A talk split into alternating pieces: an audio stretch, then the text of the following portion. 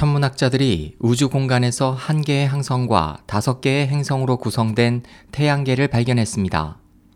백십이억 년이 된 것으로 보이는 이 태양계는 지구가 포함된 태양계보다 약 칠십억 년 오래된 것으로 지금까지 인류가 발견한 태양계 중 가장 오래된 것입니다. 이에 대해 엘에이 타임즈는 예일대 사비니 바수 천문학 교수의 말을 인용해 만일 오래된 태양계 행성 중에서 적합한 거주 지역이 있다면 그곳에는 고대의 생명이 있을 가능성이 아주 많다.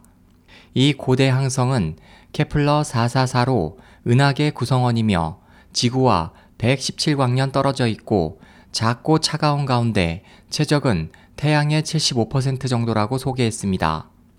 케플러 사백사십사의 주위를 도는 행성의 궤도는 지구와 비교해도 작습니다.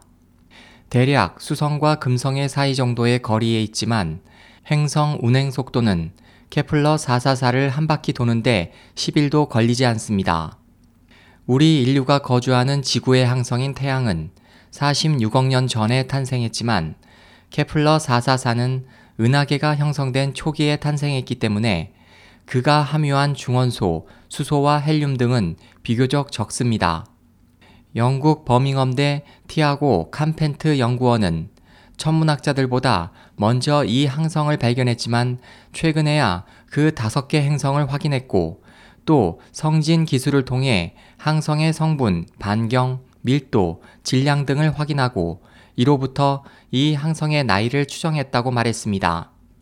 보도에 따르면 여러 국제연구팀의 천문학자들은 연구를 거쳐 케플러 사백사십사의 나이가 백십이억 년으로 태양보다 칠십억 년이나 많아 앞으로 인류가 은하계의 최초 정황을 이해하는데 도움을 줄 것으로 기대하고 있습니다.